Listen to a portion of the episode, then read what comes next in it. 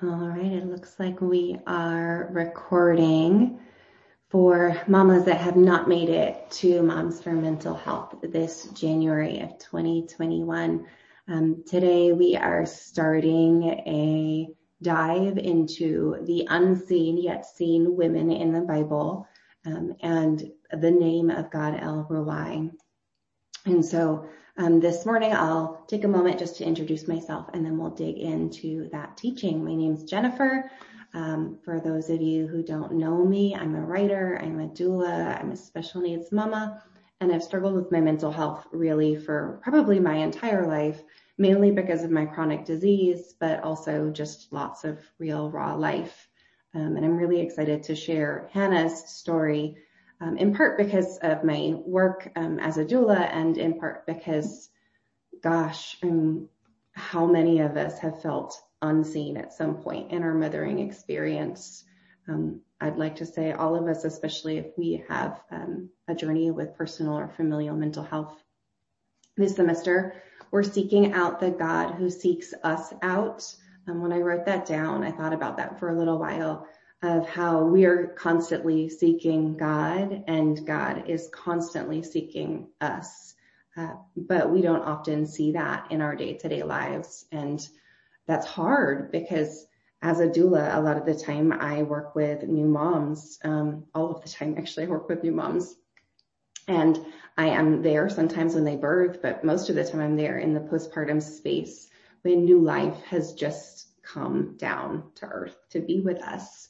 And what you notice about babies more than anything else is that they crave being seen.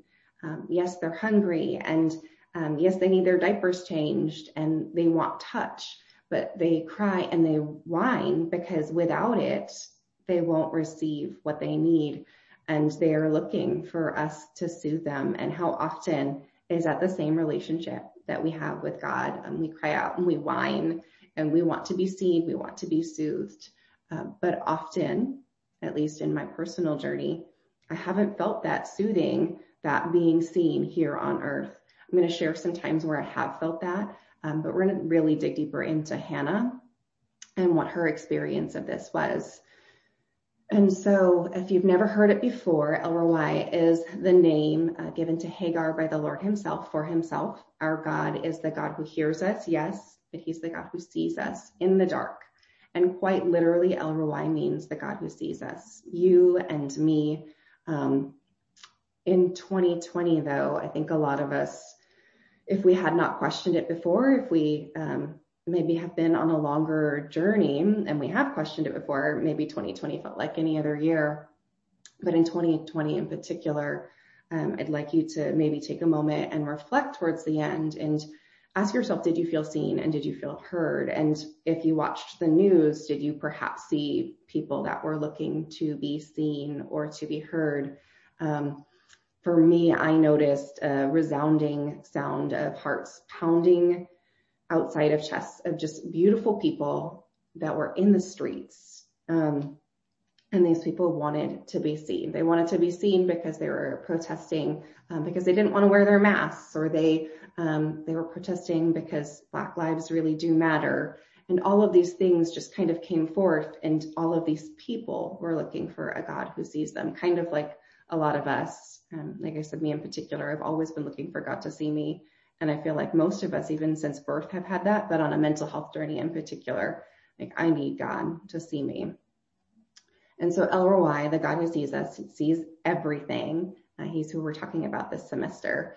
And in particular, the relationship between El Roi and incredible unseen women in the Bible. And so today we'll talk about Hannah. Um, and then further along down, we'll talk about the woman at the well. We'll talk about Hagar. We'll interview some women um, and get some good testimonies of when they've been seen on their journey with mental health, either personally or familially, and uh, see what God's been up to. So uh, most recently, I've been reading the work of Marcus Borg. He's a biblical scholar and an author whose voice really resonates with what's been on my heart. And he talks about some reoccurring themes in the Bible. And so we'll dig into First Samuel and Hannah in a moment. But um, what he shares, I think, are really important themes that if you have um, maybe a pen and a piece of paper or if you want to come back to this video after and write it down, these themes are important ones, particularly for the unseen, I feel like, um, because God proves through these themes that he sees us uh, in our bondage. He sees us when we feel like we are in exile. Uh, he sees us in the dark um, and he becomes the light that we need so desperately in the dark. And he knows that we yearn not only for him, but for fulfillment. And so um, these four core themes that kind of go on and on in both the New and the Old Testament are places and spaces for us to each personally dive deeper into, um, just because it can be so lonely with mental health um, and in motherhood. And so digging into Hannah, I'm going to start by reading uh, Samuel 1 and I'm trying to decide which version I'd like to go with today, but I'm thinking I'm going to go with the Common English Bible just because it's it's an easy read. And so it's uh, 1 Samuel chapter 1 verse 3 through 17. It says every year this man would leave his town to worship, and this is uh, Elkanah. Every year, this man would leave his town to worship and sacrifice to the Lord of heavenly forces in Shiloh, where Eli's two sons, Hophni and Phinehas were the Lord's priests. Whenever he sacrificed, Elkanah would give parts of the sacrifice to his wife Peninnah and to all her sons and daughters. But he would only give one part of it to Hannah, though he loved her, because the Lord had kept her from conceiving. And because the Lord had kept Hannah from conceiving, her rival would make fun of her mercilessly just to bother her. So that is what took place year after year. Whenever Hannah went to the Lord's house, Peninnah would make fun of her. Then she would cry and she wouldn't eat anything. Hannah, why are you crying? Her husband Elkanah would say to her. Why won't you eat? Why are you so sad? Aren't I worth more to you than ten sons? One time after eating and drinking in Shiloh, Hannah got up and presented herself before the Lord. Now Eli the priest was sitting in the chair by the doorpost of the Lord's temple. Hannah was very upset and couldn't stop crying as she prayed to the Lord. Then she made this promise, Lord of heavenly forces, just look at your servant's pain and remember me. Don't forget your servant. Give her a boy. Then I'll give him to the Lord for his entire life. No razor will ever touch his head. As she kept praying before the Lord, Eli watched her mouth. Now Hannah was praying in her heart. Her lips were moving, but her voice was silent. So Eli thought she was drunk. How long will you act like a drunk? Sober up, Eli told her. No, sir, Hannah replied. I'm just a very sad woman. I haven't got any wine or beer, but have been pouring out my heart to the Lord. Don't think your service is some good for nothing woman. This whole time I've been praying out of my great worry and trouble. Eli responded, Then go in peace, and may the God of Israel give you what you have asked from him. Oh, this story hits me every time. Um, I had all the notes as I was writing this because I mean, Hannah is just in an uncomfortable situation. I mean, she is one of two wives who has not received that which she desires more than anything in the whole world. So she's unseen not only by God, and that's how she's feeling as she's crying out to him, but she's unseen by Peninnah, his her husband's other wife, um, because Peninnah's happy as can be. She's got everything that her heart desires, or so it seems, and she's feeling that oppression um, because she's sharing her partner with this person. She's unseen in a personal exile. Uh, the priest thought she was drunk in the temple, so uh, poor emotional intelligence on his part. But uh, she she's unseen in this exile, and she was unseen as she sought light in the darkness. Um, and it doesn't say that she's been sharing her heart with Peninnah or any other women in her life. Um, fortunately, she does go to the Lord. And I think that that makes a difference for all of us. And then finally, she yearned for fulfillment of what she believed was her calling. And her calling in her heart was to be the mother of a boy. And so I personally uh, know that last part quite well. And so as I was reading through this, I was just reminiscing about how often I have yearned for motherhood. And my yearning is different than Hannah's. Um, I didn't have trouble conceiving the first time. I did the second. But if we dig into Hannah's prayer after uh, she's given birth to this boy, or um, I really enjoy this as well. So we've seen her prayer. She's calling out to God, give me a son, give me a son, give me a son. And if you read all of Samuel, you'll see she get, she is gifted Samuel. And so Hannah's prayer when she does receive a son is, is just absolutely beautiful. And we'll dig into that. I personally um, have yearned for motherhood, but never actually thought I wanted kids until I met just a very kind man and he changed my mind and my heart. We had one baby who we almost lost to critical illness when he was very young, and then another after secondary infertility. And while at times I've resisted pouring all of me into motherhood, and um, I beg of you, if you have not ever experienced that, it's it's a real thing. Some of us have a really hard time being moms.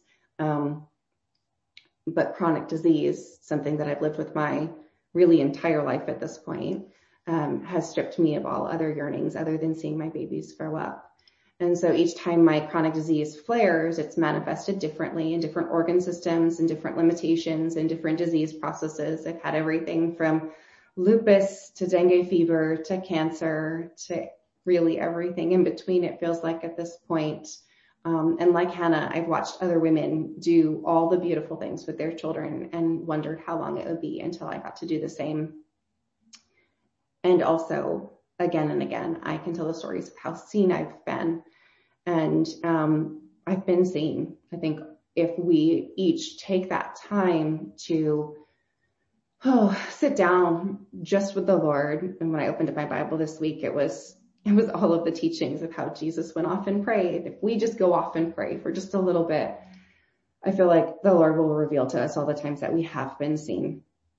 For me, I have been seen in surviving cancer and getting to see my babies grow up. I have been seen and that I still get to have a small and sometimes limited career and get to see my babies grow up and be a part of it. But foundationally for me, motherhood has become kind of the, uh, the, the point on which I gauge all of their things. It's, what I want most in my life. And sometimes that's really hard to say because it's also the hardest space of my life as a special needs mom because I don't just do life with chronic disease. I do life with chronic disease and a child that has severe OCD and sensory processing disorder and often doesn't sleep. And so, um, praise, like Hannah has praised, doesn't come from my lips as often as it could. I don't like the word should. Um, but when I read Hannah's prayer, it just brings me back to all of those highs, all of the times that I have been seen and what I could be doing to further develop my relationship with the Lord because he is El Roi and he sees us and he meets our needs exactly where we are. And so Hannah's prayer, it says uh, in chapter two, then Hannah prayed and said, my Lord, um, my heart rejoices in the Lord. In the Lord, my horn is lifted high. My mouth boasts over my enemies, for I delight in your deliverance. There is no one holy like the Lord. There is no one besides you. There is no rock like our God. Do not keep talking so proudly or let your mouth speak such arrogance, for the Lord is God who knows, and by him deeds are weighed. The bows of the warriors are broken, but those who stumbled are armed with strength. Those who were full hire themselves out for food, and those who were hungry are hungry no more. She who was barren has borne seven children, but she has also had, she who has had many sons pines away. The Lord brings death and makes alive. He brings down to the grave and raises up. The Lord sends poverty and wealth. He humbles and exalts. He raises the poor from the dust and lifts the needy from the ash heap. He seats them with the princes and has them inherit a throne of honor. For the foundations of the earth are the Lord's. On him, on them he has set the word. He will guard the feet of his faithful servants, but the wicked will be silenced in the place of darkness. It is not by strength that one prevails. Those who oppose the Lord will be broken. The Most High will thunder from heaven. The Lord will judge the ends of the earth. He will give strength to his king and exalt the horn of his anointed. And so, oh, Hannah prays, and there's one particular verse um, it's verse nine. It says, God guards the feet of the faithful ones, but the wicked die in darkness. Because no one succeeds by strength alone. And it's that last part. No one succeeds by strength alone. And if we are seen, if anything good happens, it, for me personally, it means that we are seen and it means that God has been intervening on my behalf. And so this song, it's beautiful. Um, but when I wonder about its beauty most, it must be because she was seen and because there was darkness and because out of darkness came light. And so as we um, break out into our group to have further discussion today, I'll be stopping the recording in a moment. Um, I want to urge you to note the last time you were seen. And um, as we dig deeper for both our mental health and well-being and for our spiritual health, when have you cried out to the Lord and how has God answered? Uh, when has light wiped away the darkest night? And if you're crying out now, how's your soul? Really, because there's been many times that I'm like, okay, Lord, you do not see me right now. Um, I'm not sure if you're here. I'm wondering if you exist, but my heart says you exist. Um, and so if you're in a space like that, have you carved out time to process, digest, integrate all of this, to cry out as Hannah cried out, to praise God for what he has done and for what he will continue to do because he is, he's El. He sees us. And so I'm going to stop our recording now so that we can have further conversation about this.